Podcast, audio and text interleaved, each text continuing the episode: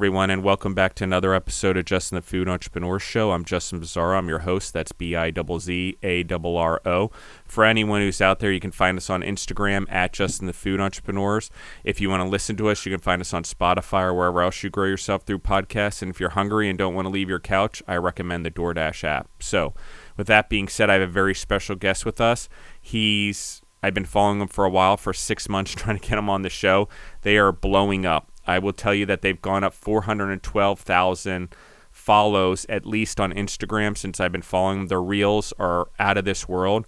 Um, and I want to introduce our guest. He's a very special person out there. I think he's doing wonders in the world of food and creativity. His name is Emil Chiaberi a Burattino Pizza from Los Angeles, California. How are you doing today, Emil? I think you corrected me earlier. I was off on how many yeah. numbers. I said like 525,000. I think you said you're up to 560,000. Yeah, yeah.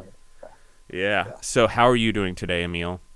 Amazing, amazing. Thank you very much. I appreciate it. I appreciate you. So tell me about your story. Let's start from the beginning. Did you always love pizza, for example? Like give us the dirt down and dirty. Take as long as you want. Tell us how you became a, a pizza and food entrepreneur. Uh, yeah, it's kind of an unusual story because neither myself nor my partner, who was works at a pizza shop, uh, come from cultures where you know they're, with strong pizza traditions. Uh, he's uh, he's he's Korean, actually, my partner, and I uh, I come from uh, the Republic of Georgia, which is former Soviet Union. We have similar foods, but not pizza. Uh, but I lived in this country for 30 years, so obviously had time to fall in love with it. And uh, but I never learned to. Uh, I'm not a um, I'm not a food maker. I'm not a I'm not a cook. I don't, I don't work and I don't work at a pizzeria. I don't run. Uh, what happened was we I met this gentleman uh, in, a, in, in a very interesting way. Actually, we met his wife first. She used to, she used to work for us at my other company, and then she told me that uh, her husband works at a shop and it's amazing, and you know the owner is selling the place and my, his job. So we went and we had, and I really it. And at that time, I was selling my other company. We decided to take this place, and and we bought it. Uh, and from the outset, I I, uh, I I have marketing background. I told him that we we can basically split it into uh, our responsibilities into two, and he will he would run the restaurant, and I would run uh, you know what's uh, I would I would refer to as a digital brand, you know, just just taking care of its uh, social media presence presence and things like that. Uh, and that's how we've we've developed. But I, you know, I, I just come from pizzeria. I, um, I'm, I'm deeply involved in operations, but not like the cooking process if you you know so uh, and and also I'm I'm very passionate about what we do. I'm passionate about how we do it, and what you know it's and it's uh, our social media success is basically us filming who we are and how we prepare food and uh, without any you know bells and whistles, just just you know making dynamic videos and posting them and. Uh, it look it, it seemed like people really loved it and that they're loving it. Uh, so that's you know that's that's I guess keys to uh, our key at least to success on social media, just being genuine and loving what we do. I love this. So the idea, like, I mean, you have some crazy things. I think you're known for the pepperoni and bat black garlic sauce pizza, the home of the 120 pepperoni and black garlic sauce. Um, explain to me all of these things, like your your marketing, your your advertising. Like, how did you come up with the ideas for all these pizza? Obviously, you're gaining traction online and you're gaining traction yeah. through social media. So part of it is coming up with ideas. Now, is your partner come up with this? How do, I mean, how are you guys capturing all this? Like sort of how are you pushing it to market? And obviously you're growing. I believe you have multiple locations. And yes, and we're starting to franchise now, and uh, our locations are um, just not over, you know, overwhelmed on some days. Yeah, but we we got really those are really high traffic spots, and we're very proud of that.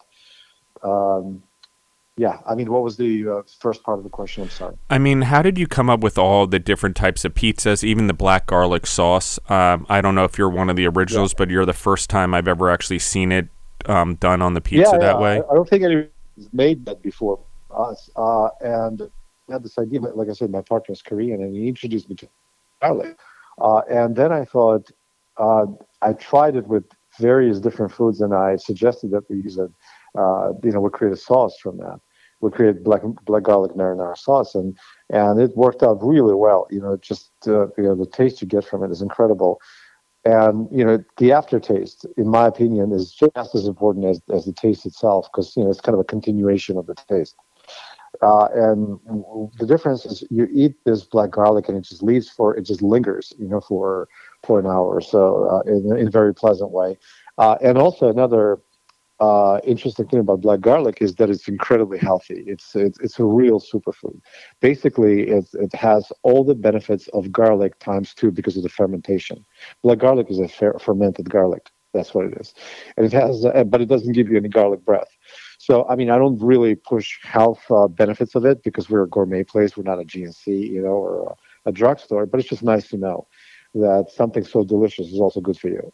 This is awesome, and I and and where do you? I mean, you guys are talking about franchising. You're talking about building this business. You're talking about like how long have you been around? When did you guys open? Like, what were some of the hardest things about opening? Um, and what are some of the lessons you guys have learned along the way?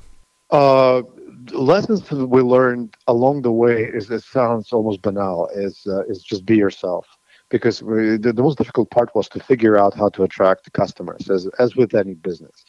Uh, when we purchased it, it already had like base, uh, uh, you know, the basic kind of recipes, you know, for the dough and all that. And my partner just took it to a, like a whole other level. He, like I said, he's a dough whisperer. He's he's like really talented. Uh, and we could we came up with new recipes, but the problem was attracting customers because we're located. Our original location is in San Pedro, and um, you know the legend is pizzerias come to San Pedro to die, basically, because there's just so much competition. Uh, it's, wow. it's, rich with you know, yes, it's a poor town, and there's a lot of uh, Italian immigrants and Croatian immigrants. Uh, actually, the, the, previous owner of this place was a Croatian, uh, oh, was wow. Croatian, and uh, uh, and you know it's hard to survive. There was another gentleman. There was, there, was, there, there were a few places that run by like famous pizzaiolas, and they went out of business. It, it was it was really tough and, and, a bit scary in the beginning. Uh, but you know, and we tried there, you know, lots of different things. We tried mailing coupons, you know, creating deals and lunch, and, and, and nothing seemed to really work. You know, I mean, people were coming, but we couldn't break. Uh, you know, uh, into profitability, and we tried like you know the Groupons of the world, that all those stuff, you know, all that jazz, and it's just there. We couldn't see profit, and at the end of the day, we just decided, you know what, we're just going to do what we like to do, which is, you know, feed people, um, just be you know just hug them i guess when they come in. You know just just be yourself and be generous with with food. And uh, and we eliminated all the coupons deals uh, and just created one just like you know according to our philosophy of life just one amazing deal with 365 days a year you know the best possible price and the best possible pizza. Uh, and just you know treat people just be like an island of humanity. And that's our kind of a you know motto. Motto. Um, and uh, again, forgive if sometimes I misspeak. It's not my na- native language. So you know we um, uh, and, and you know and our motto is uh, you just do your best and uh, you know the person in front of you is always the most important person in the world. You know, just be an island of humanity in the uh, increasingly mechanized world. That's that's uh, and that's what that's and that's what and and then we just started filming uh, what we do and how we do it and posting on, on uh, posting it on on Instagram. And by the way, there's another thing that kind of the way we started coming out on Instagram. It, it, there were not paid ads. Uh, and also, we never use like, oh, you the tag a friend or. And I'm not saying this is right or wrong. It's just uh, all of this. It's just it's just being who you are. You know, uh, acting according to your uh, instincts. And my instinct was, if people want to share my videos, if they want to like them, they'll do it. You know, and if they want, I won't ask them to. And so it was always just putting stuff out there that we think is beautiful. You know, and uh, and uh, you know, not, not really trying to sell anything but rather share. And it, this this approach worked and it keeps working. It's interesting. I agree with this philosophy 100%. I think people, there's a lot of like trying to collaborate and there's a lot of that stuff and it works in some ways. But at the beginning, it, before you have an identity or you actually establish your brand, you it, eh, by attaching yourself to other people or having other people push it, you're almost allowing them to become part of your brand. And so I do agree with this 100%. I think at the beginning, you really need to figure out who you are and what you're going to do as a product or a food or a human or whatever other business you may be in as entrepreneurs this is a food podcast, so we'll try. I'll talk about that. But in general, I find it even outside of food is that if you don't figure out who you are and you're constantly relying on everyone else to define you, which I would say by getting other people to do stuff and versus just staying true to who you are, I think you'll lose your brand eventually. Even if it grows massively successful, you're going to lose it. You're going to uh, go through an experience of an identity crisis as a business and you're going to lose customers and possibly your business. Eventually, even through success, it'll bell curve on you pretty bad. So that's one. I want to just comment on that, and I'll let you comment. It. But on two, I want to just say this. Um, I went to the World Cup in Russia in, in 2018, loved it. And when I was in um, St. Petersburg, we were around, we went to three matches there in St. Petersburg. And there were a lot of Georgians there, actually. And through meeting Georgians. Oh. We actually went to Georgian restaurant two nights, two nights in a row, because we had made such friends with them. Which I, I didn't even know. Like it's kind of cool because they were almost I would describe them almost like pierogies or uh, papusas, or but they're but they were like almost like pasta on the outside, like a. Uh, a noodly thing, and then they had stuffing, stuffed meat, and stuffed vegetables, and stuff in the inside. Yeah, it's called khinkali. Yeah, yep. it's called. Yeah, so it was are, so yeah, good. I mean, it was so good, and it was, and it was before I went into seventy five hard. I appreciate it. Uh, it was yeah, and it was before I went into seventy five hard, and I was still drinking beer then. And I remember how good the Georgian beer was too, because they had Georgian beer on tap. And with the World Cup in town, they were allowing a lot of international stuff into Russia at the time. It was before Russia went into Georgia and did what they did and into Ukraine. So that's a, a totally different story. But um, I feel like the food was just so exceptional, um, especially because Russian food is stereotypically bland. And um, at least for, for me, for my palate, based on being in food and the amount, the world and travel, and that Georgian food just had such unique flavor and ingredients and combinations. So I just want to touch on that. Like, there's a whole oh, world yeah, out you. there of just amazing flavor. And it's just interesting that a Georgian, not from the state of Georgia, and uh, someone from Korea created a pizza company that's doing so well. And the reason I like this is because food, even though we think it of as ethnic blocks, like okay, I'm not Italian. What do I have any business opening an Italian restaurant? Plenty of people do these things, open sushi restaurants who aren't Japanese. It's part of one American culture, but it's also now part of the world culture we see in the world that people are hybriding products. And we're just talking about you have the black garlic sauce, which is came from a Korean inspiration, which is now part of pizza, which is everyone thinks of Italian because it was once an Italian peasant food even though the way we eat in the United States is nowhere near what it used to look like in Italy or Croatia or whatever, because Italy didn't actually come around until 1898, and pizza started and pizza sauce started way back in the 1400s and 1500s when tomatoes first came to Europe in after Columbus sailed the ocean blue. Just so everyone knows, like there was no tomato sauce in Asia, in Europe before then. Okay, there was no tomatoes. Okay, they came yeah. from the Americas. So, again, Native American stuff imported uh, vegetable imported into Europe, into Africa, into Asia. You know, then becomes yeah. pizza sauce, which becomes pizza. So a Native American product then becomes an Italian pizza, which then you guys get the rest of it. It does it's not a staple. We create things throughout centuries that become new things or combined cultures or hybrids or however you want to look at it. Fusion, I think was a weird term we used a lot in in culinary world and I was a part of that in the 2000s and I actually hate the term. I get the idea, but I think it's way more than that. So, um, and it takes away from the actual creativity of the chef saying they just fuse two things together. No, it's a lot more than that. So, um, let me go back to the other question, which is like when you guys came together and as you're building this business, like how do you guys like as business partners, you talked about okay, you're a great chef and and I'm going to take the digital side, but I mean, talk to me about like day to day stuff. Like, what does your guys' day look like? How do you interact? Because your partnership is also a reflection of how well your company does. Okay, and how well it does on social media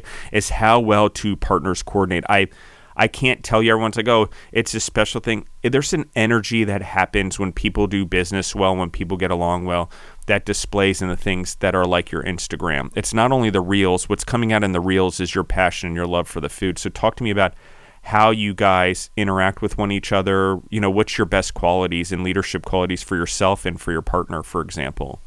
Sorry, that was a lot. Oh no, no, no, no worries. Uh, even though we come from you know, different parts of the you know the, uh, world, what we share is uh, the tradition of hospitality. Uh, in Georgia, as you mentioned, you know, you, you just touched on our food and uh, how diverse it is. Uh, it's because Georgia is located smack in the middle of a Silk Road. So uh, over over the course of centuries, there were different, you know, lots of different people from all over the world with their cultures, food, uh, languages were passing through it, uh, and we developed a strong culture of hospitality because that's what you need if you you know if you want to uh, you know if you want to be a trading nation uh, in that in that kind of a location. Um, and Lee also, you know, in their culture you know guest comes from god and you know and and you just need to put food on the table and you know enjoy it and and have and, and treat them the best way you can so we have that in common uh, and that always comes first uh, you know now as far as like how our day goes you know, he gets up early in the morning and goes shopping. Uh, uh, in addition to what the distributors deliver, he, go, he goes to uh, the market and it goes to you know Restaurant Depot just to get fresh stuff. Uh, then you know he arrives at the store and the, the, workers are already there and then doing prep work. I come maybe a little bit you know prior before opening and we'll make some videos while there are no people and you know nobody's um, we're not getting it. I'm not getting it away because you know space is a bit tiny. The kitchen, uh, I mean, it's not tiny, but there's lots of people because we're you know very busy, and I just don't want to be a nuisance uh, with my with you know with my phone. Um, so I'll just do some videos, then I'll come back, uh, you know, throughout the day a couple of times uh, and just talk to people, talk to the employees, and um, uh, just talk to my partner if she needs anything. Now we have an incredible chemistry as far as like on a personal level you know, he's I love this guy because you know, uh, just one of those rare people who are incapable of lying, like a, on a physical level. You know, I think it's just like not acceptable and uh, incredibly honest straightforward. Sometimes a little too straightforward. I had to teach him how that customers are, are really are not are just personal, and you know it's our goal. It's it's our um, uh, possibility to basically uh, beat to everyone. I mean, I, I, I had to teach him that because he was treating people as, as if they're coming to, to form a personal relationship with them in the beginning. So, but but once once he understood that, it, it, it was a you know it was a very quick process. We both enjoy just just treating people. We both it's unacceptable. We would get really mad and mistakes do happen, of course. And you know, uh, some customer may, when a customer's sure wings that were burned. I mean, I I just because in my opinion, you know, just to give this, and I and I go and I talk to people. I don't, you know, yell or uh, get mad. I talk to my, tell me, would you would you feed this to your mother? Would you give this to your? What makes you think that you can give this to a person? You know, like if you can touch it that means you don't you don't respect them, you know, and uh, and that's just not acceptable.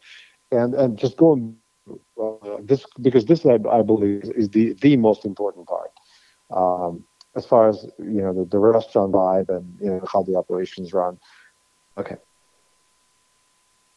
So I always talk to, to talk to employees about you know how they understand their place in the world and uh, you can you can be anywhere, but you need to understand why you're there and what you're doing, uh, and it's for your own benefit as, as well as everybody else's. And what I'm trying to convey to them is that, uh, look, just try to imagine, you know, just try to imagine a guy who drives home from work. You know, he probably had a, a tough day at work, and then maybe some, you know, we live in LA, maybe uh, you know, he, he got into some kind of a, I don't know, traffic or somebody gave him a finger on the way home and, you know, he's already not in the mood and he's heading home for more problems, probably. You know, and throughout the whole experience, nobody even knows his name. Nobody cares. And that's how a lot of people feel. And then they call, you know, the they deal with, uh, they call the company. It's an automated message, and uh, you know they, they, they, don't get the response. And when they get the response, nobody wants to customize things for them. Nobody wants to, you know, just uh, uh, uh, make an extra step, accommodate them. That's how a lot of people feel now. Uh, and this is your opportunity to brighten up his day. You know, just this is your opportunity to, to to do something good. And and and that's not difficult at all. All you have to do is just look him in the eyes and remember his name and care what you give him you know, and that will enrich your life and his life. And, you know, that also makes food taste different, I believe. Um, I agree. I, I, have this weird belief. I, I have this, you know, weird belief, and I, you know, uh, like my wife calls it a superstition. I, I just believe that bad people can cook good, can make good food. I just never met one. You know, I agree like, with you, actually. People who, yeah, yeah. Uh, I, I just, just, just remembering uh, you know, my mother had a cousin who was not, you know, like I said, I don't want to say anything negative, but was not a very liked, you know, well liked person, and there were reasons for that. Uh, but my mom still loved her. Loved her. My mom could, could just make food out of like scraps, and people line up to eat it. And she, she, the cousin was, you know, was doing a lot better financially, and she, she would with these recipes. She tried to learn, and she would buy like the most expensive, and nobody just it didn't taste good. Uh, and I, and it kind of stuck with me, and I, and I throughout my life, I I always paid attention to this, and I I still hold this belief. You know, so. Uh, you know, I, that's you know that's basically yeah. What what it's not complicated. You know, we, we love what we do. Uh, we love people, and we try to, you know, we just but just piece of our heart, you know, and, uh, in addition to uh, to pizza. And I guess it's a good combo. well, and here's a few things. I agree with you. Those who are sort of have a spiritual malady or have something negative going on inside of them, or they're not a good person because of it. At this point it's coming out the symptoms not good. You can't put love into food. If you don't have it inside of you you can't put love into food and food is part of that. It's nourishment for the humans. I believe the same thing. I i can always tell like if this has a good partnership if it's a good restaurant is the company succeeding? Does they have a good culture? It's based on the quality of the food and does it taste good and even you know where we start mass producing food is that co- person care about the food or do they care about the profit? Because it comes out in their food. You know the massive companies how much do they care about your food? Watch in the taste of their food. Go to a restaurant or go to a location where they actually pour love into it enjoy what they're doing and treat you like a human. I agree with you and here's what i like about this okay? Because we have no control over anything in this world okay we have no control over what's happening in that customer's life before he gets there. Okay.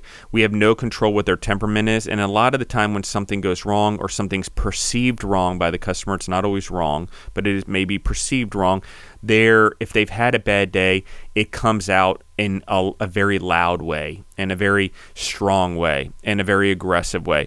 However, if you can cut through that and understand that it's them, not you, but there is a message in here to be fixed, and I agree with you, this is an opportunity to suddenly make their day better. How can I fix this? And I can tell you, being in the food business and traveling around, and I'm in food establishments, I'm with food entrepreneurs all the time and I have like I still have a personal life. I still have things. There are days where I'm like I feel like a train ran over my body. Okay, like I'm doing 75 hard and I'm doing all this, and then there's like some emotional damage that comes in. You know, I have a horse and he's 39 years old, which is 117 years in in in human years, and I'm just like, holy crap! And you know, trying to fix that. And one day, some days are better, some days I'm celebrating.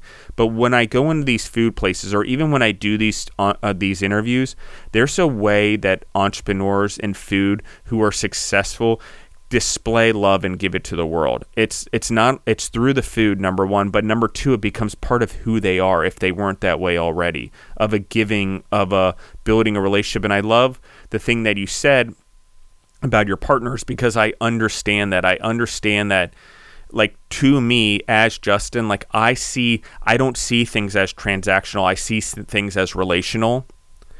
And, you know, for someone to come up to me, I'm always like, even if it's a new customer, I still to this day, as an Italian, knowing I need to break bread first before we ever talk about money or we ever talk about a deal or even when we start talking about business, like, and, and it's maybe Japanese in a way or Korean in a way or whatever or or even Italian or Greek. Like if we can't break bread and we can't eat and we can't share the love of food together and we're going to be doing the food business together it's very hard for me to go beyond that as a relationship in entrepreneurs because I don't if you don't have the time to sit down and enjoy it and build a relationship especially over food because that's the business you want to be in with me then it's it, it normally is a no brainer. People are like, oh, you didn't even review it. You didn't even do your due diligence. No, I did. I sat down at the table. I broke bread. I saw what kind of character they have by doing that. That is um, that's way more important to me than how much money it's potentially going to make or how much money they've made in the past or what kind of partner or how we fit together. If there's no character there and love for food and enjoyment of food or and if they're a chef if they're not producing good food consistently, there's something else going on there and you don't want that into your business. And that's just an example for me as an entrepreneur and the way I do deals. And um, working on a deal right now with a you know we're I'm rebuilding a food service company and we're calling it Freedom Foods and we're working on consolidating healthy uh, concepts into fast food chains and fast casual chains um, with central production. But one of the things I will tell you is there are tons of people that I met that I've considered bringing into this partnership that when you break bread, that it comes down to the money. They can't stop talking about the money. And I'm like, if you're going to focus on the money, you're going to drive straight into the guardrail. It's like focusing on the thing you don't want to focus on because if you focus on it too much, you lose fact what actually brings the money. You want money to attract to you, you know, and come naturally. Don't worry about it. Do the right thing by the humans. Treat them like people. Put love into your food and build relationships. Um, I do agree, though, in, in the case of when you're doing a business or a restaurant or a, a food truck, that – you you can't spend so much time at the beginning build a relationships you got to give them the food and you got to make sure they're enjoying it and then slowly starting to build a relationship and trust. Uh, no different than i said horses. Like i'm not just going to jump on a horse and hope i can ride it. I have to build a relationship they call breaking but they you slowly build a relationship with the horse. You build trust. They gain new skills. You even if you already know what you're doing you're gaining new skills because you're building a relationship with the horse. And i think that that's what I try to coach and everyone is it's like okay like you're you have to build trust and trust takes time whether you're dating someone whether you're building a business or whether you're establishing a relationship with your customers your clients or your vendors uh, and even your employees or team members. So I love that we're talking about this because I think it's very important and I think again I want to anchor it the success that you're having the the mindset that you're having, the ability to go into pizza, you know, the pizza triangle as I, I called it and heard it. It's where like it's the it's like the it used to be in the Bahamas, the Bahama Triangle or whatever. I can't remember what was it used to. And ship planes and stuff used to disappear there. We don't talk about it. Bermuda Triangle. I said Bahamas the Bermuda Triangle, but it is like that. I and I have heard that in San Pedro, where it is like the Bermuda Triangle of pizza, and a lot of other food places. Anything Italian, um, uh, European in nature, like has a lot of trouble, especially in communities like San Pedro. There's communities like in Chicago and even New York where there's so much authenticity and so many immigrants and they're used to the way that the things are. It's very hard to compete unless you come up with a new way. You you start steering away from the tradition somewhat, and you become creative and you become yourselves, like uh, Burattino did in this case um, with what you guys are doing. So explain to me the 120 pepperoni thing. Like it's obviously a staple. Why that number? It's a good marketing thing but what is it that you're trying to combat there and what are you trying to say about your pizza versus everyone else's? Uh, when I came in, and uh, this was one of the, uh, I, as a marketer, I I looked at the menu and uh, started thinking of creative ways to, uh, you know, effective ways of marketing. And I looked at the pepperoni pizza, how covered it was. I was like, how many pieces do you put on it? He says, well, you know, it's at least one 120. Uh, and it always depends on the diameter of a pepperoni because it, it just comes in in different diameters, even from the same supplier, and we get it from the same supplier. But even with, you know within the same pack, you can have um, pepperonis of a different diameter. I mean, within the same batch. Uh, so depending on the diameter, it's anywhere from anywhere from 120, which is you know minimum. It, almost never 120. It's like 125, whatever, 130, all the way to 150. Uh, and I was like, well, 120 pepperoni, and it's just like you know, kind of rolled off the tongue, and uh, it's uh, you know, it's just something that's easy to remember, and with a uh, you know, let's let's let's be honest, pepperoni pizza is a commodity. You know, everybody sells it. It's a it's a number one popular pizza in America, and yeah, absolutely. Uh, you know, yes. so, so uh, that was a way to stand out. Uh, and, it, and it also, I believe that the combination of our crust and uh, you know the, the number of pepperonis really does make this pizza stand out. Um, we um, and you know that's how that's how we started marketing it, and it just caught on because it's easy to remember. Uh, it's marketing 101. Um, and here's an interesting fact: if uh, on on TikTok, uh, the combined views for just you know pepperoni, just generic pepperoni, I think stands at right now somewhere around 790 million views, uh, and 200 million views are 120 pepperoni from that. So it's like almost um, you know a quarter. That's that's, incredible.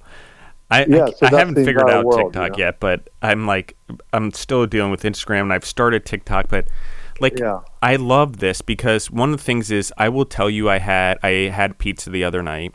Um, it wasn't from someone on this show, so it's not anything like that. I was just running late and I was tired, and um, it was right before it's about three weeks ago, right before I started 75 hard again, my last cycle on 75 hard uh, for the year, and um, and so I ate. I got. I was like all excited. I want pepperoni. They're telling me it's like extra pepperoni pizza was what it was called.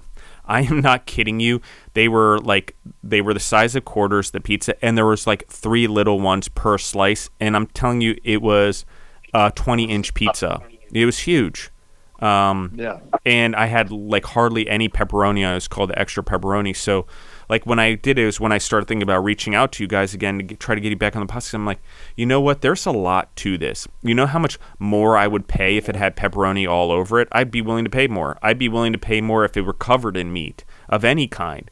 But the fact that like you're calling it extra pepperoni and it hardly has any pepperoni on it, I feel like conned. I feel gypped. I feel like whoa, what's going on here? You should call it not not so much pepperoni. And um, and that's not against them. It's just i think you know we we see things in life and we're like oh there's financial pressure and all that. And instead of trying to increase the value to charge more and come up with a way to market it we often skim down the cost. Although we'll just keep removing pepperoni off the pizza until someone's finally removed almost all the pepperoni on the extra pepperoni pizza. And so now it's not now it's not uh, now it's not a menu item. It's a contradiction. And that's yeah. the thing that we run into a lot in marketing is your mar- people are marketing, marketing, marketing, extra pepperoni, but then you deliver a product as a contradiction. And no matter how good you treat the customer, I'm still like, but there's not enough pepperoni on here. You don't care enough to actually deliver what you're even marketing. Like you're not following through what you say you are. And in this case, for me, it's not doing what you say you're going to do. And I think yeah, that as yeah that's hurt a lot, a lot of pizza businesses out there, especially the chains, is they keep skimming costs. They have some guy in a white tower, for lack of a better term, in middle of nowhere that's never been in the pizza shop that doesn't understand the way pizza has changed. And they keep lowering the value. They keep getting the crust and the dough cheaper, and the cheese is not even real cheese anymore. And they mass produce no, no, no, this. Yeah, we're on the opposite side of that spectrum. Yeah, exactly. in fact, sometimes we learn. Sometimes we learn. Uh, if anything, I mean, now that we're starting to franchise, we have to be a little more, a little bit more methodical about this. But you know, a couple of times we found out, like later, that we're just selling some things at a loss. Uh, and like for example, wild boar. We were selling wild boar uh, uh, sausage and pepperoni for a while, and it's an expensive product uh, you know, and uh, it was just slightly more expensive. Where we initially miscalculated. And then, like a year later, we you know we learned that we barely if any if any it's like breaking even if uh, uh, but you know our business thrives it flourishes regardless because uh, you know like i said you know you don't have to obsess over every penny when you do everything right and when you do right by people they'll come back and they'll um, you know they'll they'll they'll carry your business you know, it's not you're you're not going to go out of business if you're if you do if you make good food and if you're good to your customers, uh, and you know how to promote it. Uh, I I don't believe that you. I mean, that's my that's coming from my experience. Uh, and of course, everybody's got their own system and everybody's got their own method, but you know, we're we just kind of try to focus on the on the customer experience first and our interactions. Uh, and oh, you know, we're not completely stupid. We're not going to buy something for like a dollar instead of sell for fifty cents. Uh, but you know, those kinds of things slip in only because we, you know, we care more about the experience. That's that's the flip side of it. You know, and uh, even though we don't do uh, coupons, what we do periodically is we throw like a free free pizza party, for example. Like uh, recently, and, and, sometimes they're spontaneous. Uh, we need to do. Um, you know, to, to, for franchising, we need to do new menus where and we take pictures of all the pizzas. So I was like, oh man, I'm gonna make like I don't know 20 pizzas today, all for pictures.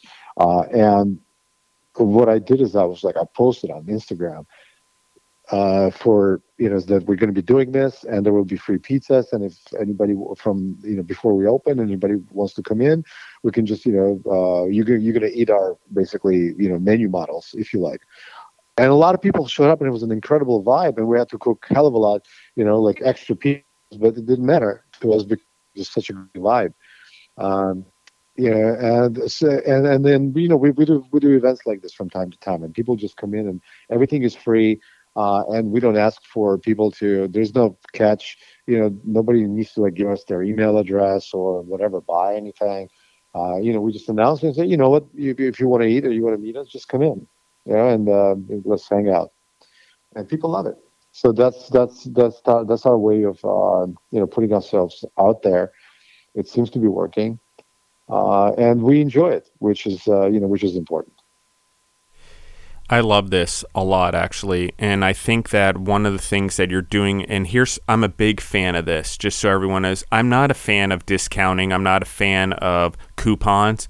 I think because what happens is people will eventually the the real loyal shoppers shop for the coupons and wait for the deals and then you're you're getting a customer that's loyal and great but they're constantly underpaying for what you need them to pay and you've created this weird trend unless you then mark up your prices and your coupon price is your real price and then you make money on the other thing which department stores do um, I don't think is like the right way to do it. I think what you're doing is 100% right. It's this is my value. Oh, thank you.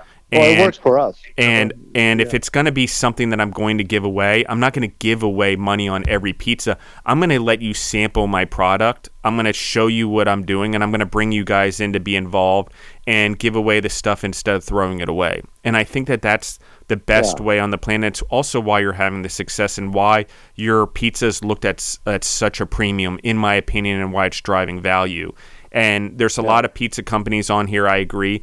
And you know there's there's a lot of them that are doing well in their own niches but to hit the premium takes a different type of thing. It takes a different type of mindset. One it takes you guys are really going outside of the box. You know i've you know some of it's like I've, the sourdough pizza we've talked about. When you start to go out of that and start to create this premium uh, pizza you guys aren't doing sourdough. I'm referring to another podcast but you start to do this thing that's a premium and you add value and then people are rewarded for the value meaning you hey man we have these extra pizzas come by and everyone gets excited but it's not like okay i'm waiting for the next coupon and then there's no excitement it's just an expectation because what happens with coupons like what little caesars does papa john's domino's uh, pizza hut as the main four that i would say conglomerates is um, are, are big pizza companies. They um, conglomerates would be a group of companies. That's not what they are. That's the wrong term. Sorry, but the these massive corporations, they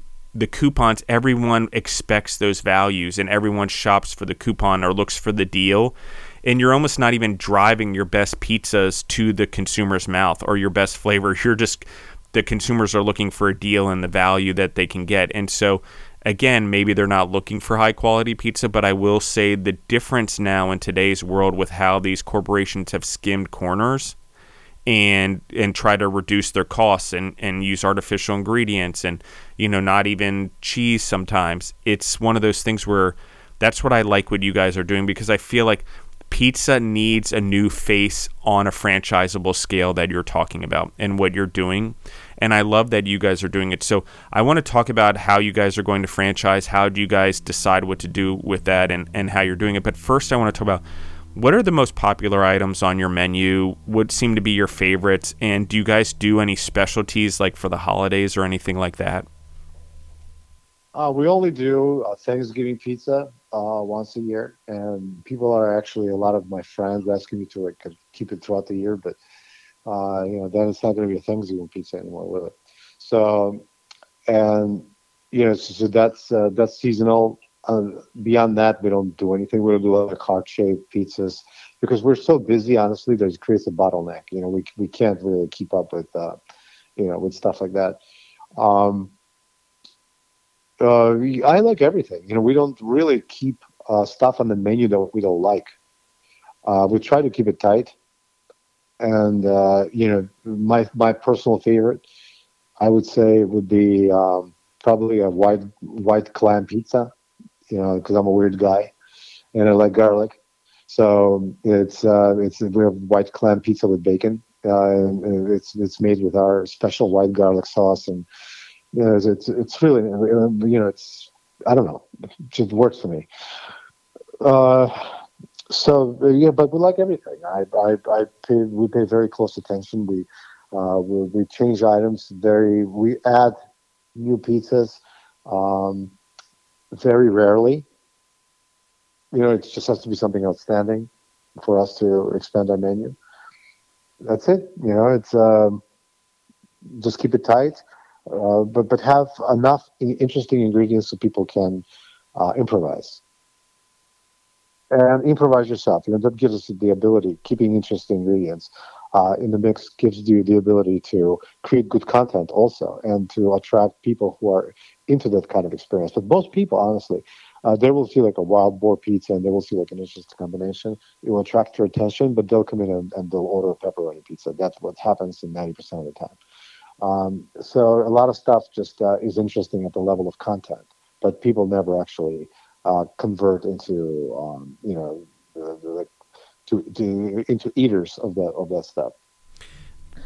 When and and on so, that, oh, go ahead. Yeah. Um, what else I was going to say? Uh, yeah, wild boar. Wild boar is amazing. I love that, especially with black garlic.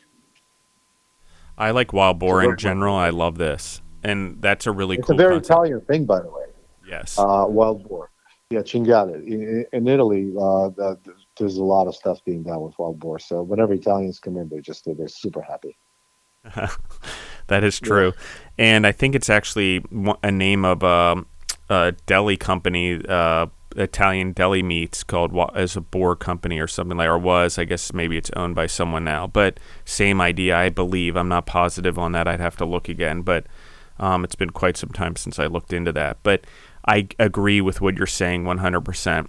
So I'm going to have two questions here. Um, the first one is once you started seeing your social media take off, the reels that you were doing, did you see an immediate impact to your restaurant? Did people start coming in? Because social media can far, like your likes and stuff like that, can go well outside your geography.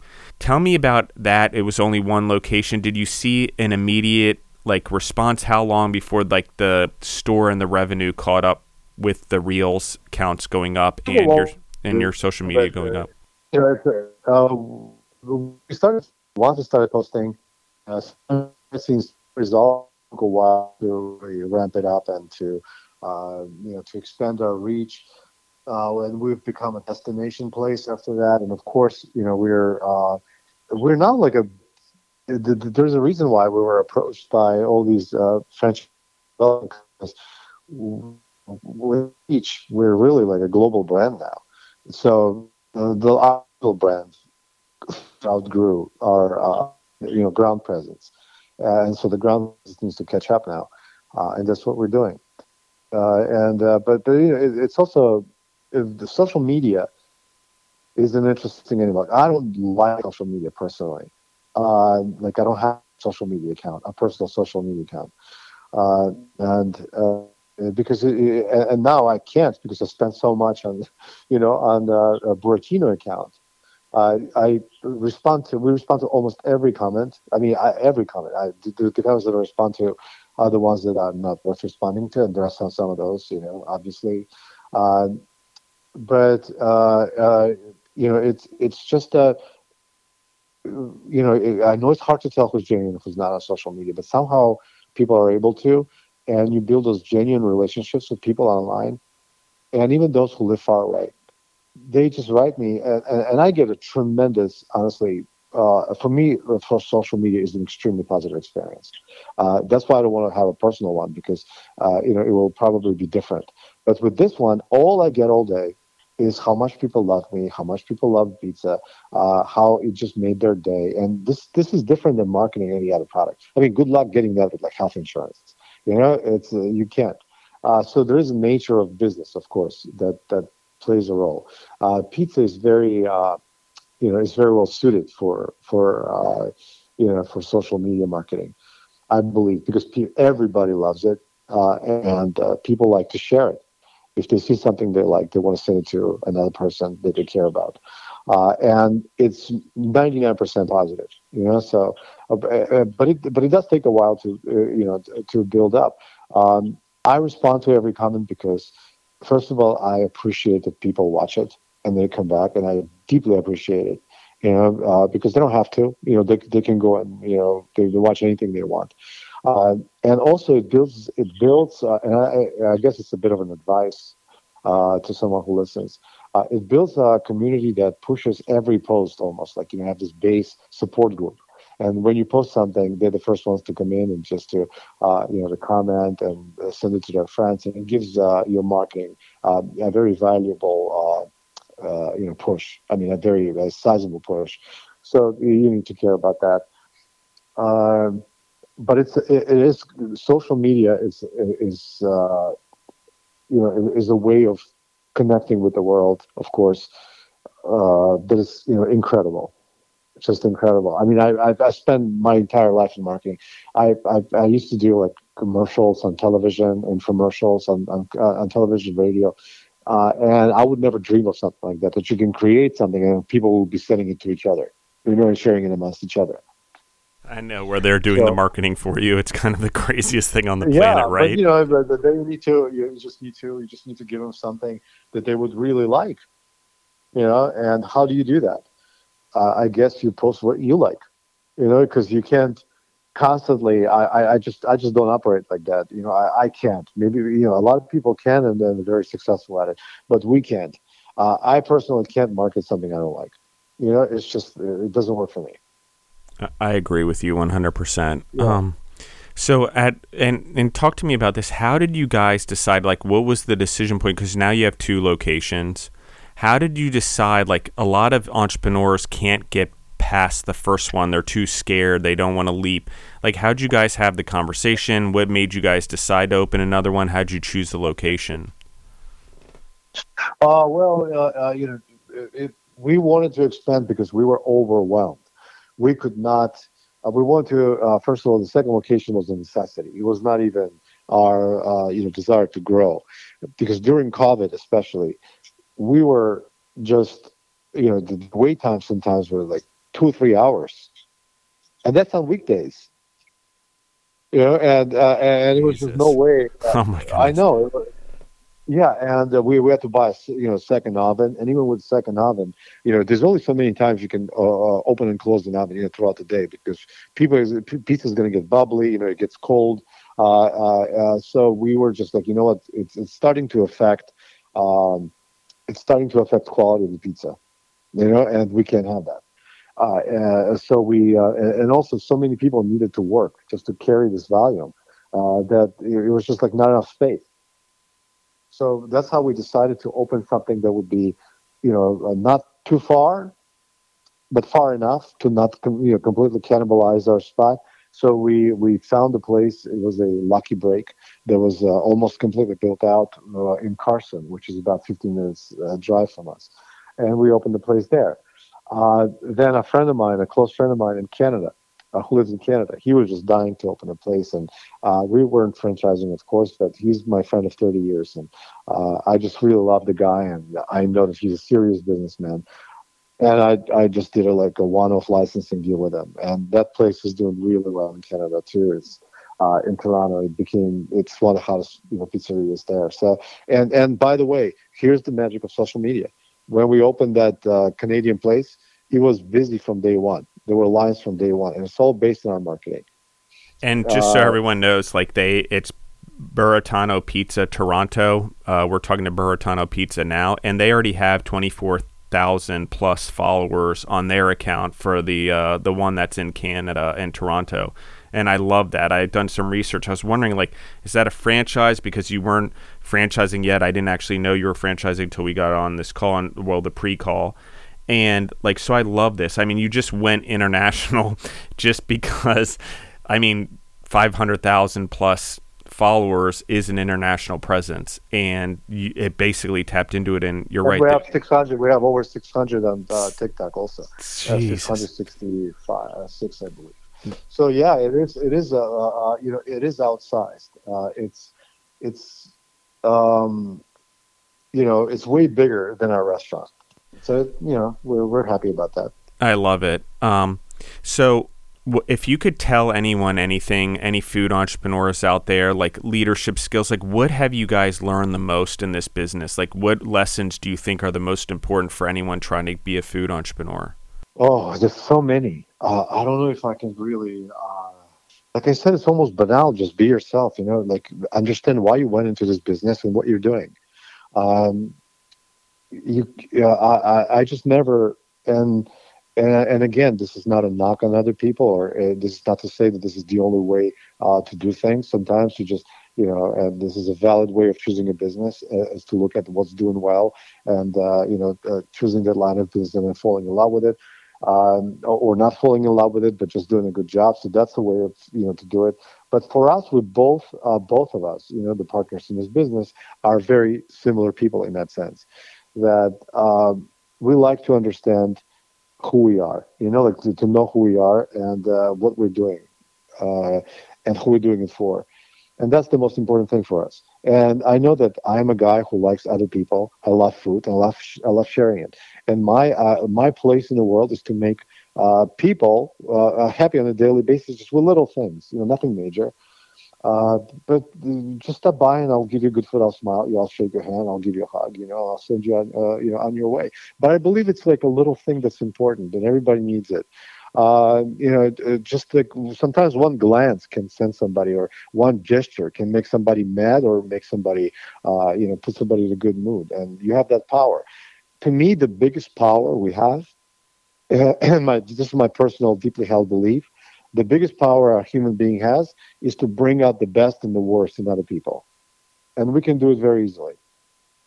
You know uh, and and then it creates a chain reaction. I mean obviously i don't want to be too banal with this but this is uh, it's obvious you know and uh, but yeah. but that's what it that, that's what i believe and that's what we both believe and we we act on it I agree in that train reaction and that ripple effect. And I actually think the better you get as an entrepreneur, uh, the more you surround yourself with people, the more you deal with customers, clients, team members, employees, vendors, however you want to look at it, uh, social media, you actually become more in tune with individuals. And as entrepreneurs, like at first, I didn't realize that this was going on, but you can actually you have a power that you develop and, and it's a power because it comes with great responsibility and i agree with this and i've misused it by accident or, or misunderstood it and misused it. But we have a very strong power to help people.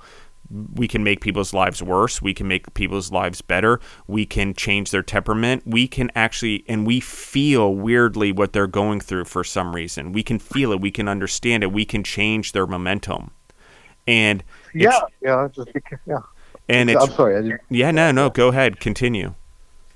Uh, no, it's. It, it, well, I was just gonna basically say that you're exactly right. Yeah, you, you get you become more attuned, um, and of course, you know this is not all of it. uh, number one thing in business, you have to be competent. Yeah, because you, if you're not competent, you can't make people happy. You know, the stuff that you're going to be doing is not going to be coming out right. Uh, so, number one thing, you have to get really good at what you do, uh, and don't cut any corners. Uh, I believe generosity is is a is a, is a very underrated um, tool in business. Uh, like I know tons of people, and some of them are, are my good friends uh, who own restaurants in the area. Uh, you know, because I've become not like a you know restaurateur, so I know people, and they just like get too bogged down in little you know dollars and cents. And again, I understand it, uh, but uh, you know, this is not something I would do, and it, it, would never work for me. So you just need to figure out what works for you. But number one thing is comp- competence and caring you know, caring and, and, and remembering why you're doing this. You're doing this to what? What is the economy? What, what is the economy? Economy is like us solving each other's problems, basically. You know, and and and uh, and you know, th- this is your job. Your job is to feed people, and remember, there is a huge difference between food and a feed. You know, feed is something animals get, uh, or something you get it like in mass production. You know, we'll just don't care about the quality. Uh, you know, you don't want to make uh, see how the sausage is made. You know, from these huge companies and just throw it out there and cheap. You know, that's not what you do. You want to you, you want to make the kind of sausage that people want to see how it's made. You know, uh, because it will. And that's actually what we do. We, we a lot of times we, we show how we make food because there's, there's no corners there that we cut. You know, everything's high quality, so you're not ashamed to share it. I love uh, this. Quality, caring, competence, and caring.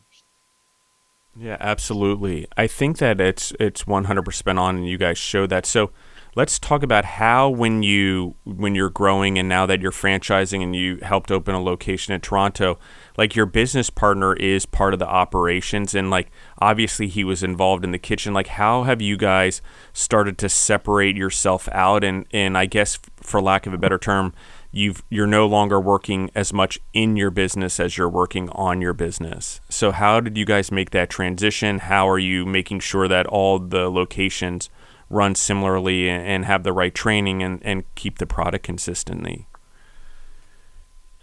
Uh, well, keeping product consistently, uh, uh it's it's it's training, of course, uh, and uh, just being very careful with who you hire it's it's tricky.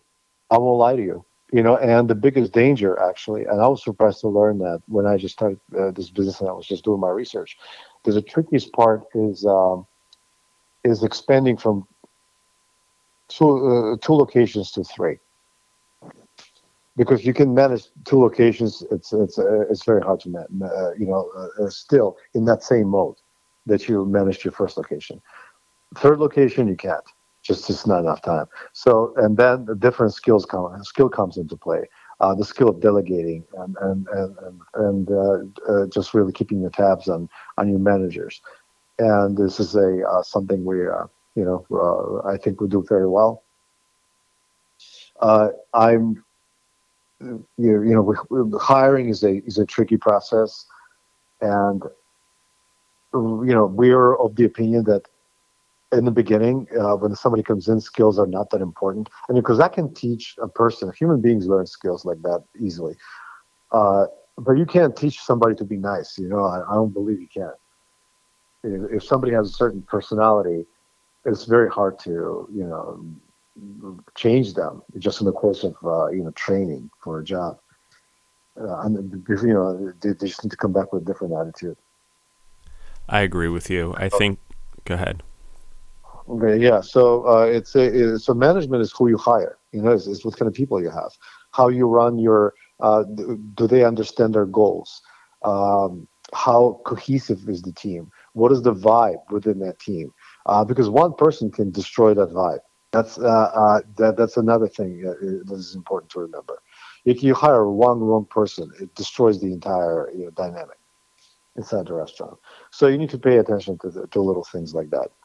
Uh, and we have very genuine, you know, our employees eat free no, without a limit. Uh, and this is not as conventional, you know, as you might think. Uh, most restaurants charge people, you know, their employees. They put limits on what they can eat, and they just get discounts. Most, you know, pizzerias, like I would say, pretty much everyone I know, they just give them like I don't know, 25, 30 percent discount. Um, and when we, when we talked with my partner, I was like, look, yeah, we have expensive ingredients. I understand that, but you know, it's like I feel you know a little funny because we keep telling them they're family, but you know, but I guess when you when they want to eat, we're not their family anymore, you know, because they're not need to pay you, uh, and I just feel shitty about this. So why don't we just do this and uh, uh, you know, and just have this kind of uh, you know environment where people feel like it's their it, it is their home, you know, like it's uh, it, it, and my partner because he spends a lot of time time with them he's like their dad because a lot, a lot of them are young kids. Uh, he just really gets into their, uh, you know, he they share his personal problems with them, uh, which can be very time consuming. He just like the other day he spent eight hours to the dealership trying to get, uh, uh, uh, you know, our, one of our younger employees, who by the way. Uh, very interesting story. This kid is a refugee from Afghanistan. His dad worked with the American military there, and he, and he, and he was murdered. Uh, so this kid got, um, you know, like a green card, whatever the visa that they give to, uh, you know, people who work for the U.S. government. And you know, he came here with his mother and you know, like a, a older brother. And this kid works like oh, I've never seen anybody work like that. And you know, within two years, he bought himself his first car, which is a Mercedes. And we're so happy, you know, for him. Uh, it's like you know, it's an entry level, of course, but uh, you know, the kid works for the pizzeria, buys a Mercedes. It's a great, great story, you know. And so, so Lee spent, my partner spent like several hours with him, just and then ended up co-signing, uh, you know, the uh, the loan for the kid. Um, so that's you know, and when you have relationships like that, people do give do their best. That's you know, uh, they they tend to give, they tend to really care they take ownership. Yeah, I agree with you 100%. Um, and I think that having that relationship with the employees and, and just just for reference, I've oh I've I believe the same thing. I've always fed my employees as much food as they want to eat for every meal. Like it doesn't matter, we're producing it anyway. Like why wouldn't I share it with you so you guys can enjoy it? Also tasting the quality of the product. Like you're also reflecting like if it's not good, uh, and everyone's looking around, we've got a problem. All of you now know we have a problem. There's something going wrong with the food. And so, like, it's that also, but mainly, and that's like the icing on the cake. That's just a benefit. That's not why I did it. What I did is because I believe everyone should have access to food. And if you're a food facility and producing it, you should figure out how to make sure that you're um, the the team members, the employees that work with you, even when the vendors would come in or the drivers for the delivery trucks, we would feed them too. Because here's the other thing, here's the other icing on the cake is your employees, the your vendors, your your whatever, your DoorDash drivers or whoever drivers your you have for your delivery service, they're your best word of mouth other than social media now.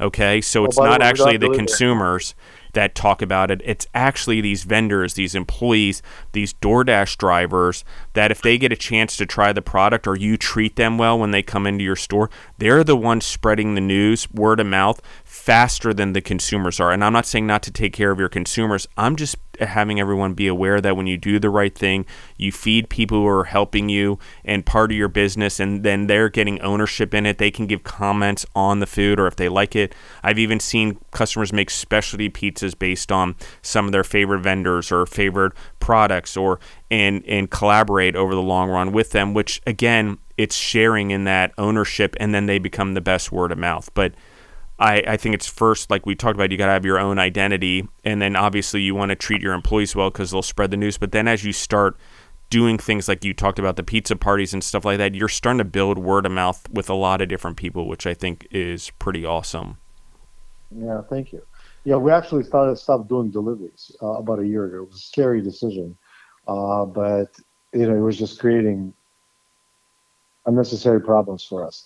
You know because the to hire your own drivers. The market has dried up for this because you know everybody wants to work for Uber, you know, and DoorDash and things like that.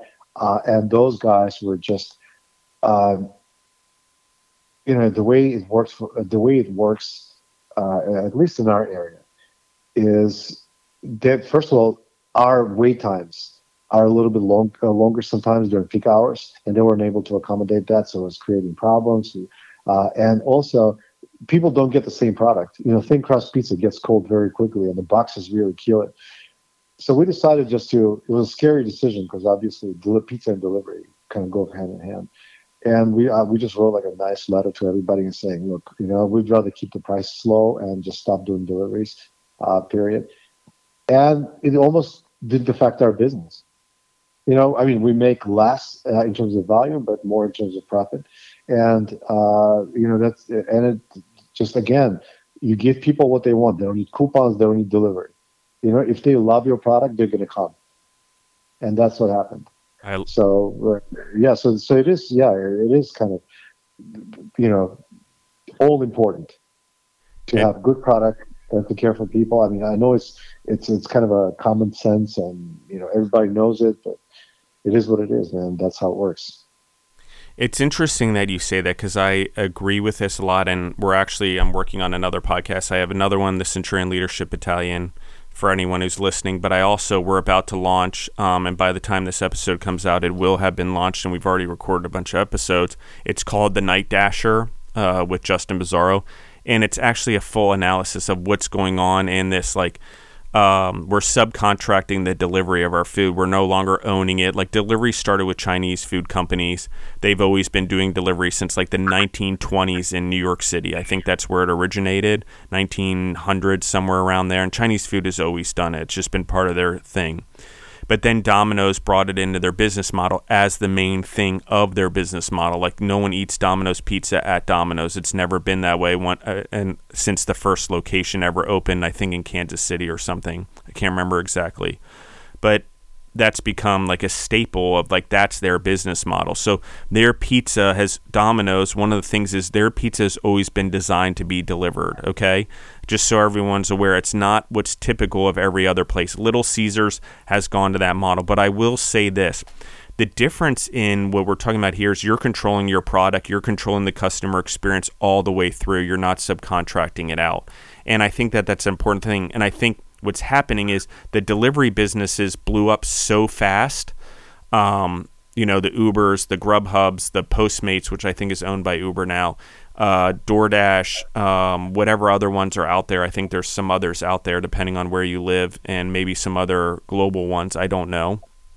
I have the most experience yeah. with DoorDash, but the thing is, is we it it grew so fast we almost are still trying to catch up. Like I see businesses that that are still struggling that are bringing on these deliveries because on one hand it opens up a funnel okay on another hand they're now become your gatekeeper so if you start running behind schedule they start limiting the orders okay that's one number two is or number three, I guess technically, is the packaging, the process, the food that you create. What works in the stores doesn't work in the delivery system always. And DoorDash drivers can get stacked up and they can stop at multiple restaurants, for example. And so the caring about your product as you do as the entrepreneur is going to be different. Like they care about the product, but DoorDash, Uber, we're not they're not taking food safety classes or food handling classes like you would a delivery driver if they worked for you personally. You'd want them to have a certain level of training and certain level of thing. It's more or less like, oh, you can drive a car, you have one, you have car insurance, you have a good driver's license and a decent car, boom, deliver food. And it's like, okay, how do you proper handle food? What is how do you how do you have customer service training? We sort of don't provide all of that. I'm going to talk about it in the in the podcast, or we already have, but I just want to anchor this because I wasn't expecting you to say that actually. Um, yeah. But I do want to anchor it because I have I do see a lot of people pulling back on delivery and saying no, this is what we do. I don't want to pay the extra money. I don't want to overcharge the customer for a worse product because whether or not it's the same product leaving as someone would pick it up eating, the driving time sometimes, the way the drivers handle it, and and things like that can cause it to not be the same product, but they're paying more because the fees, the service charges, the tips, and then the paying the drivers, which I believe a lot of businesses need delivery. It's your business model, and your business model should be that way. Then you need to perfect your delivery. But if you if you have a genuinely premium product, it's very hard to deliver premium. Okay, it's just hard. I don't know why. We don't have proper ways of doing it. You know, Domino's has heaters in their electric cars to keep the pizzas like optimum and they drive electric cars now and they only have they don't use outside services that i'm aware of uh, maybe they do but i have not seen them use a doordash or an uber yet but maybe i'm wrong but i do see their drivers running around with their electric cars and their heaters all the time so like I said, if you're going to do it, you've got to understand that you've got to create a product line that maybe is just delivery, and it's and how are you going to deliver it and keep it warm. And a DoorDash driver, regardless if they have hot bags or pizza bags or catering bags, um, or they turn on the heat seat, which I know Uber like prides themselves on because they tell their drivers to turn on their heated seats.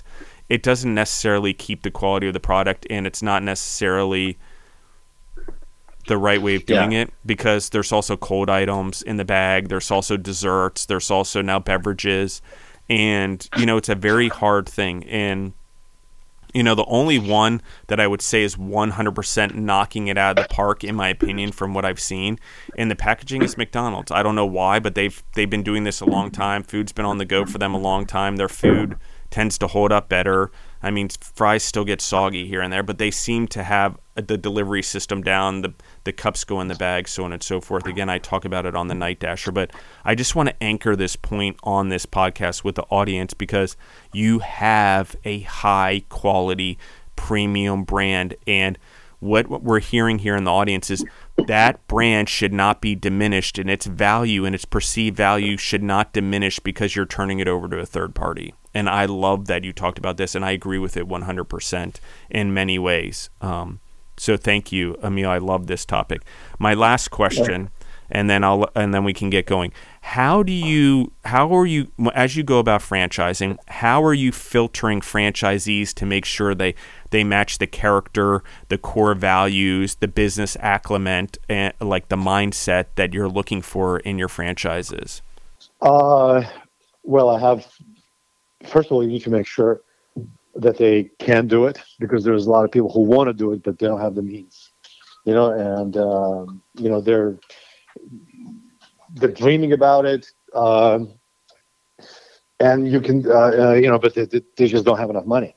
And you need to uh, have them understand that this, this is a, a, business that requires uh, you know uh, certain funding. So that's number one you know. Uh, number two is um, you know, you, you just uh, uh, you need to choose a location. So not all locations uh, and not all geographical areas I want to expand in, into at this moment. So you need to choose uh, where you want to be, and then uh, you know, uh, making sure that this is the right personality. Now it's now this is where it gets a little tricky because some potential franchisees they're not going to be running the restaurants by themselves uh, and uh, they in fact investors. They want to buy like uh, you know uh, uh, several franchises, for example, for for a state like, and open five six restaurants, and then have somebody run them. And so so there you have you know have to um, have rules in place and also believe that they will do what they promise they will do in terms of keeping the spirit. Uh, on the individual level, you just like I said, the same as, as with employees. You just uh, uh, talk to the person, and there were some people I spoke with that I felt were right, and there were some people that I spoke with that I felt weren't right for this.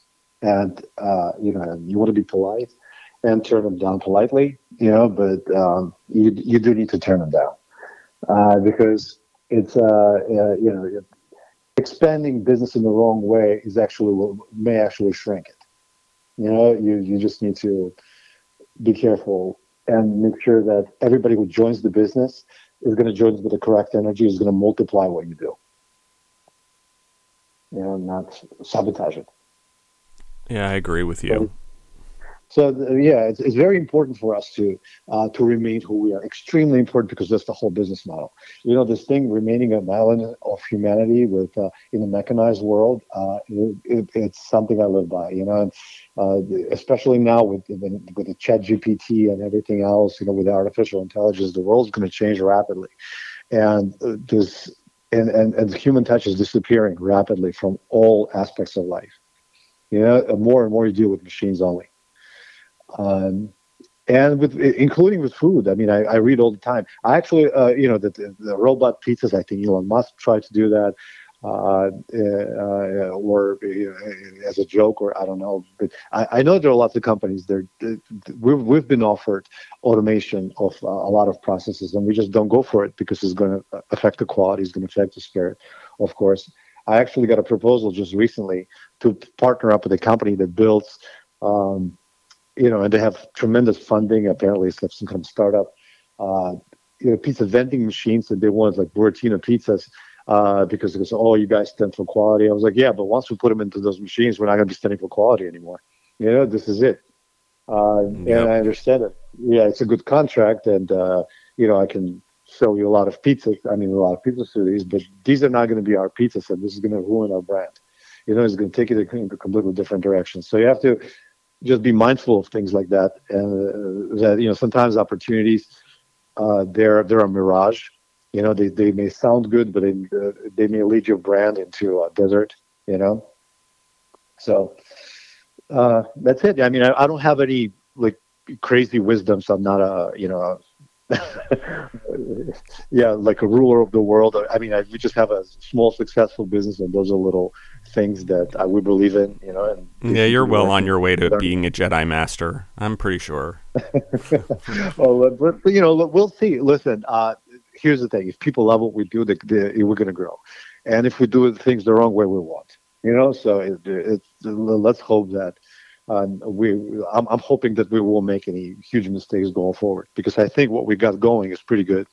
Yeah, I agree with you.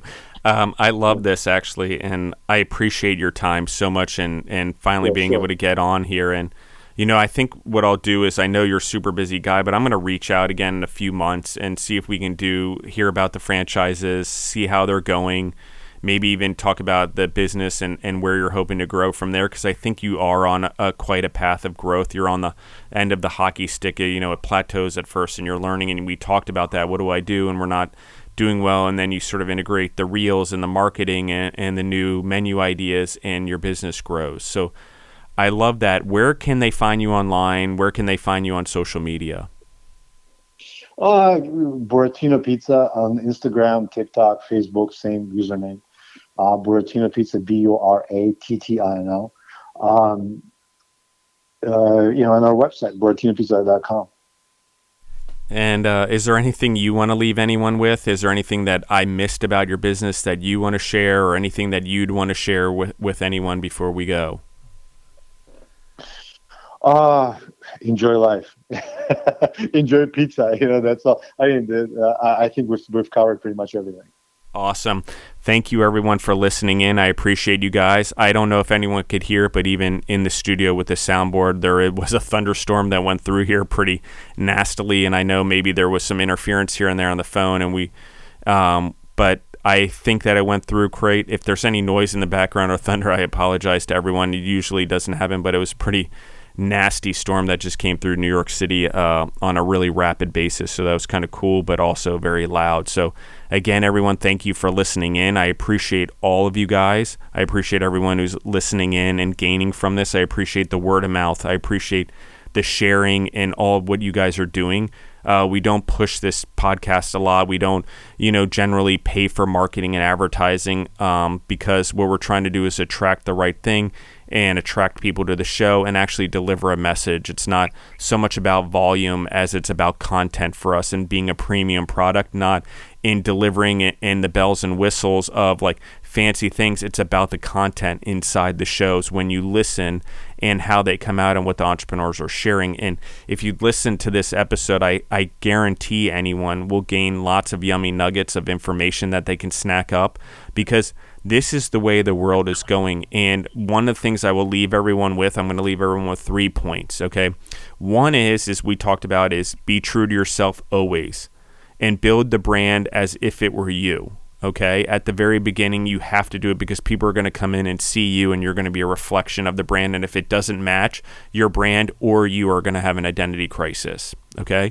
Number two, hard work pays off every time. Okay the the reels. The we talked about the kid from Afghanistan buying the Mercedes. We talked about both business partners, one from Korea, one from Georgia, the American Dream in mixed in here, which we didn't even really talk about. But there's a whole layering of American Dream: three people, one story, Afghanistan, Korea, Georgia. Okay also building businesses, being entrepreneurs, having dreams big enough that they're fitting everyone else's dream in it. So, just so we're real, Emil's dream was so big that it fit this kid from Afghanistan and his mother who came over here as kind of refugees in a way. Um, for lack of a better term, lost their father who was helping the Americans, and now they're come over here without anything, and he's been able to build something. But it's he's been able to build something within Emil's dream. Okay, that's number two. Number three is no matter what we do or how we do it, at the end of the day, customers aren't dollars, they are relationships.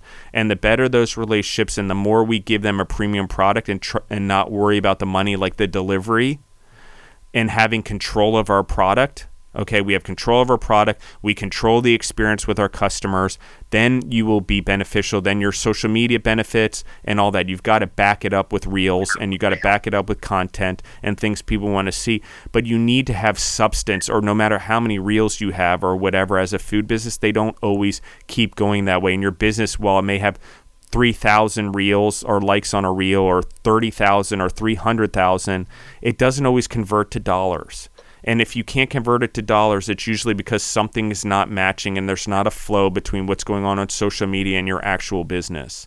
And so I will leave everyone with that. If you control your brand, you control the premium, and it matches what you're doing online, that is a, a magic formula for everyone to start a profitable food business. And you got to have good food, okay? Like, I don't even want to go there. You got to love food. You got to love being in food and you got to create good food. That's like, that's just the ticket to play the game at this point. To have good food, the hard stuff comes next. Like, all the hard shit comes after you've created good food, okay?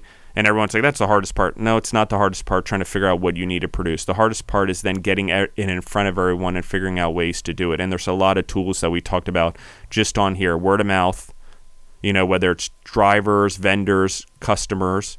There's there's one more thing. Actually, I'm going to give a fourth one. Normally, I don't do this, but the fourth one is don't give sales, don't give discounts, don't use coupons if you're trying to build a premium brand. If you want premium brand and you don't want to be chasing margins and competition and pricing and you want to be your own true brand, don't give discounts, you devalue yourself. Like I'm worth this, but hey, I'm not worth this today. I'm worth it tomorrow, but not today. Huh? That's causing brand identity. That's why someone can have a Caesar's pizza and a Pizza Hut pizza and a Papa John's pizza and a Domino's pizza and really not care the difference. Although I will say I see um, so much loyalty with Domino's based on their delivery system, but they are a delivered pizza. That's their specialty. They aren't going for premium in the store experience surround yourself with friends and family. You know that experience is different than they're trying to get pizza to you in 15 minutes or less. That's high quality delivered pizza. But that's not what we're talking about here. The variety, the variation, the customization, the wild things that you talk about on your pizza, the buffalo, excuse me, the bison, the boar, all those sort of awesome things that you guys are experiment, the Thanksgiving pizza, I think all come because you're not delivering. All come because you get to interact with the customers and they get to see it and experience it as well. So, Emil, I appreciate you very much for coming on the show. Oh, thanks, Justin and good luck with your podcast, and uh, we'll talk soon. Yeah, absolutely. If you guys want to find us again, you can find us on Spotify or wherever else you grow yourself through podcasts. If you're hungry and you don't want to leave your couch or your office, open up the DoorDash app. You might find one of the food entrepreneurs that are on this show in your local area. And if you want to find me, you can find me on Instagram at Justin the Food Entrepreneurs or at Justin Bizzarro. Again, B I Z Z A R R O. And I love you guys, and we're out. Okay. Take care. Bye, Justin.